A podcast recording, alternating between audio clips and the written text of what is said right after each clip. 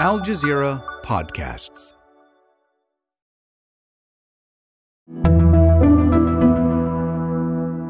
Today, a look at the nail biting wins and devastating defeats at the Africa Cup of Nations.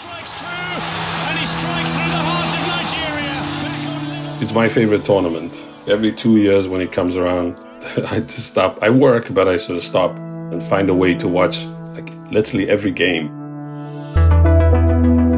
I'm Malika Bilal, and this is The Take.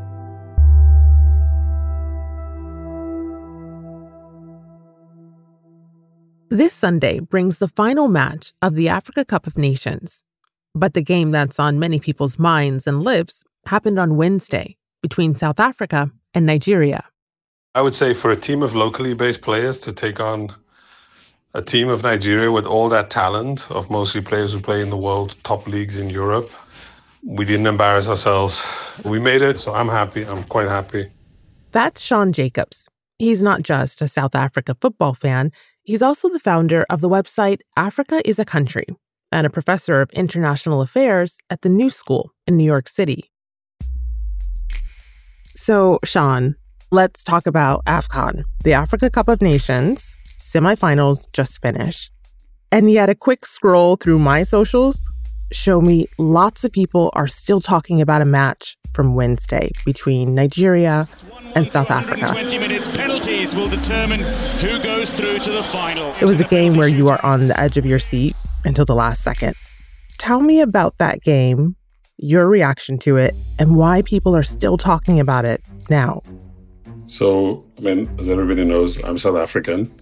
So obviously, um, I had a stake in this game, and I think the game mattered because, on the one hand, you had you had Africa's kind of superpower, Nigeria, with some of the best footballers playing in some of the best leagues in Europe.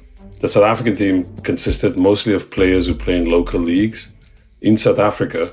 So it was kind of like the giants of Africa against sort of an unfancy team. I also think that the the South Africans we had just you know taken Israel to the to the International Court of Justice. At the United Nations highest court, Israel stands accused of carrying out genocide in Gaza. South Africa has filed a 84-page document with the International Court of Justice in The Hague. And we had sort of won some kind of moral victory there. So South Africa is riding a wave. And just being in, in, in the match, I think how I felt at the beginning, I mean, I was realistic. Um, I expected South Africa to to play well, but I thought we would be overwhelmed by by the Nigerians. And, I, and as the game progressed, I felt a little better because we were basically playing better. Nigeria came across as lethargic, kind of unimaginative. And the longer we played, the stronger we got. So I thought, you know, perhaps we have another upset because they got a penalty. There was, I think, about 30 minutes left.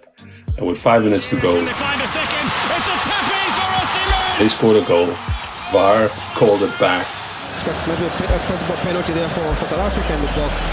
Yeah, this is going all the way back. Penalty to South Africa.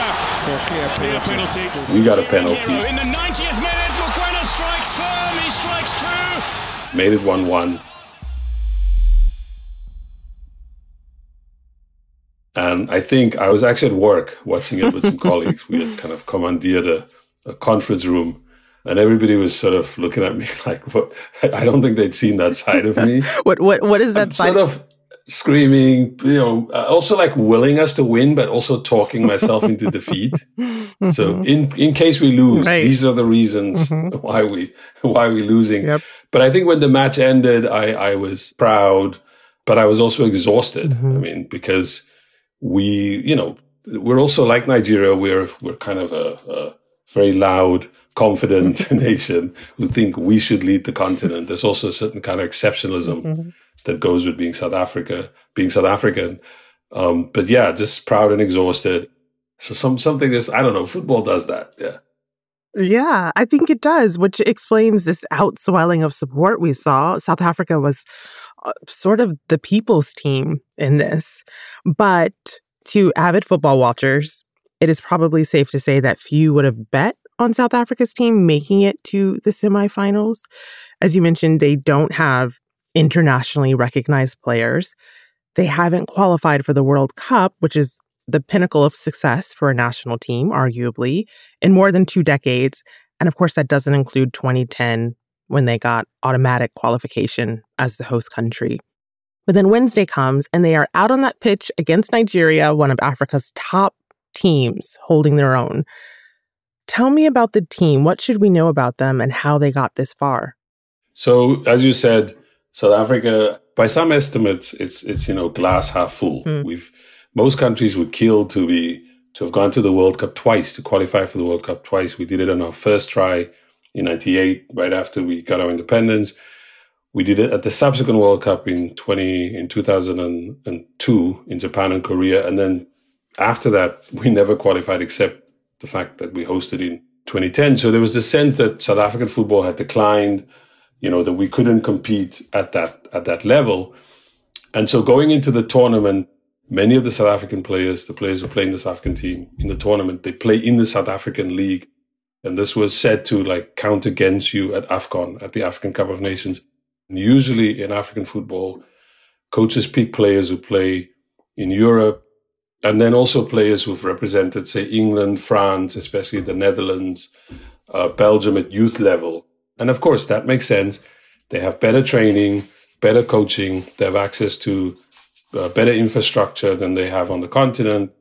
The South African players all played for the same club, mm. which is called Sundowns. And if you if you follow African football, this team, um, can you hold on because my cat is in the room. I don't know how she got in here.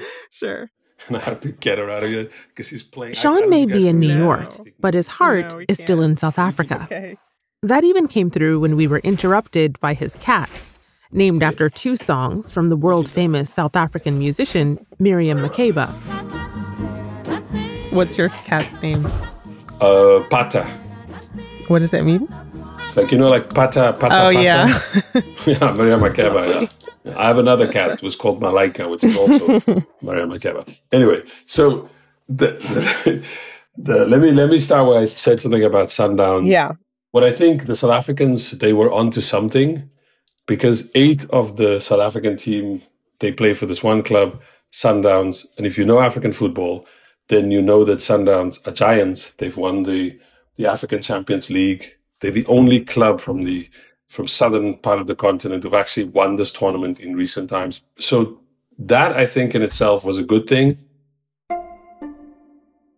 Secondly, most of the players um, know each other. As I said, most coaches rely on, on players who play in Europe. They they come together like a week or two before the tournament. Mm. They have to get to know each other while playing together. Well, these players from South Africa, they always play together. And I think the last one, which is the South African domestic league, is like one of the best in Africa. It's very competitive.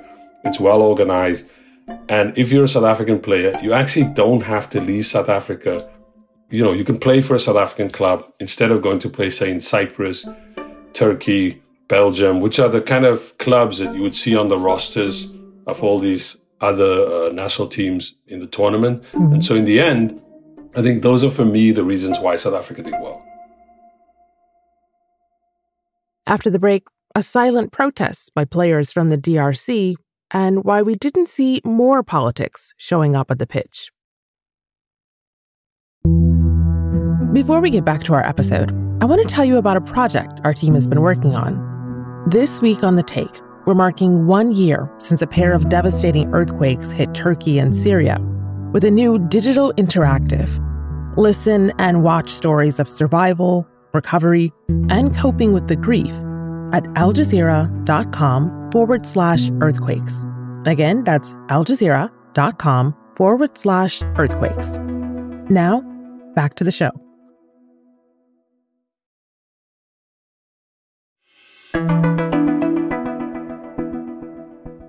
So, Sean, let's then take stock of where we are right now. Some might call this a tournament of upsets, starting with the host country, Ivory Coast, which has made it to the finals, but not without losing a few key matches along the way. What has that path been like for them, and what is significant about that team? If you if you have a tournament, um, any tournament, what you want to do is you want the host to do well, hmm. because otherwise the the stadiums start to clear out and the locals they lose interest and so For Cote d'Ivoire, they started like a house on fire. they won their first game. Into the back of the net, doubling the score for uh, Cote d'Ivoire. They are roaring at the end of the opening game at the Africa Cup of Nations. I think it was 2 0. Um, but then you played three group games and they lost the next two group games, first to Nigeria and then to Equatorial Guinea. And the Equatorial Guinea game, they lost like 4 0. So they were, they were obviously going to be knocked out of the competition. And they only made it um, as one of the, there were four teams outside the teams who automatically qualified for the round of 16. There were four best third place teams, and they made it as one of those teams. And so there was a lot of, you know, gnashing of teeth if you if you saw videos circulating uh, or news reports you may have seen you know uh, Ivoirians coming out of the stadium crying being frustrated what the federation did was they fired the coach he's from France the Ivory Coast have sacked their coach Jean-Louis Gasset midway through the tournament and it was quite dramatic. It was unprecedented. You don't do that uh, in the middle of a tournament. It's also sort of a sign of chaos. And as a host, mm-hmm. it just doesn't inspire confidence. Mm-hmm. The weird thing is, it actually had the opposite effect. They picked like one of the assistant coaches. He had very little uh, experience as a coach. He took over the team. And then since then, they beat Senegal, who were the champions in the last tournament. They beat Mali um, in the in the quarterfinals by scoring a goal in the last minute of regulation, and you can imagine how this just kind of built up for like a, a country. And if you saw the scenes after uh, uh, the match on Wednesday, when they won against DR Congo to go to the final against Nigeria. Ball in here, chance for number two, tight angle. The hosts are into the final. It shows you, particularly in a country like Cote d'Ivoire, which had a history of uh, civil war, in which there are questions around, you know, the notion of like who's Ivorian, a national identity, and to see this kind of like what the tournament I think has done for a place like that is to contribute to its national unity. Mm-hmm. For many of these players, particularly the players from the diaspora, it means a lot to go play in AFCON. Mm. You're playing for the national team. you're, you know, when you play in Europe, it's very lonely. So when you come back to the continent, whatever gets into your parts, a coach being fired in the middle of the tournament often um, it, it can't put you off this this quest to win this elusive thing called the African Cup of Nations. So, Sean, I want to linger on that match just a little because in that last match to get to the finals, Ivory Coast played the Democratic Republic of Congo. And while the DRC may have lost, they left an impression. During their national anthem, some players staged a protest. They covered their mouths with one hand and they held up their other hands uh, in the symbol of a gun. And they're drawing attention to the fighting in the eastern part of their country. How else has politics showed up on the pitch in this tournament? Because that's not unique. The interesting thing is, I expected there to be a lot more politics. I think there was a section of the crowd that displayed uh, Palestinian flags in one of the group games by some North African fans. But for some reason, you didn't see much uh, protests with, with, within the tournament.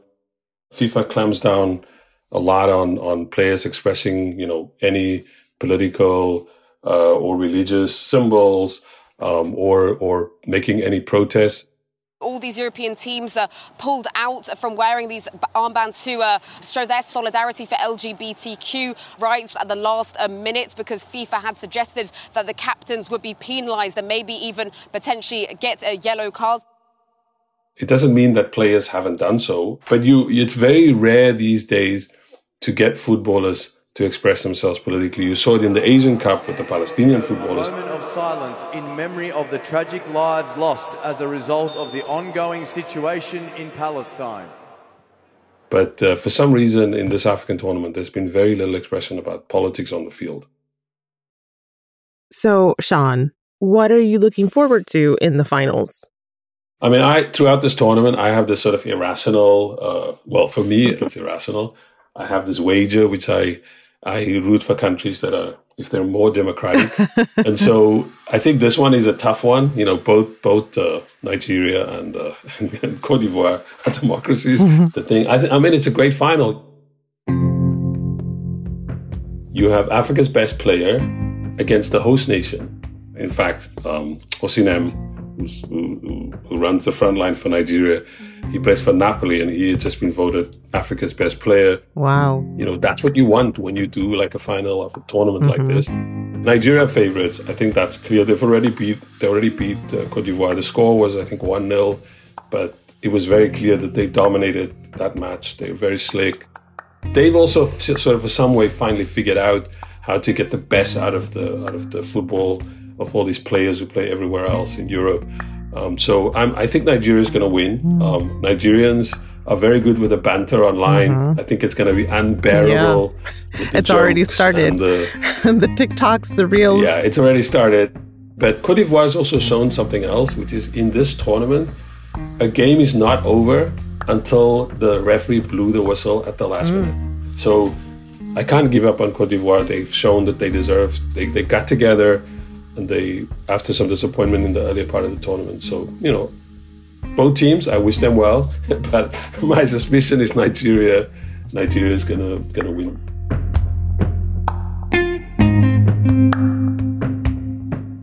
And that's the take. This episode was produced by Chloe K. Li and Fahrinisa Campana, with Zainab Badr, Sonia Bhagat, David Enders, Sari Al Khalili, Miranda Lynn, Ashish Malhotra, Negin Owliaei, Khalid Sultan, Amy Walters, and me, Malika Bilal.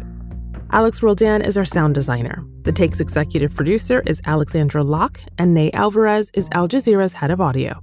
We'll be back.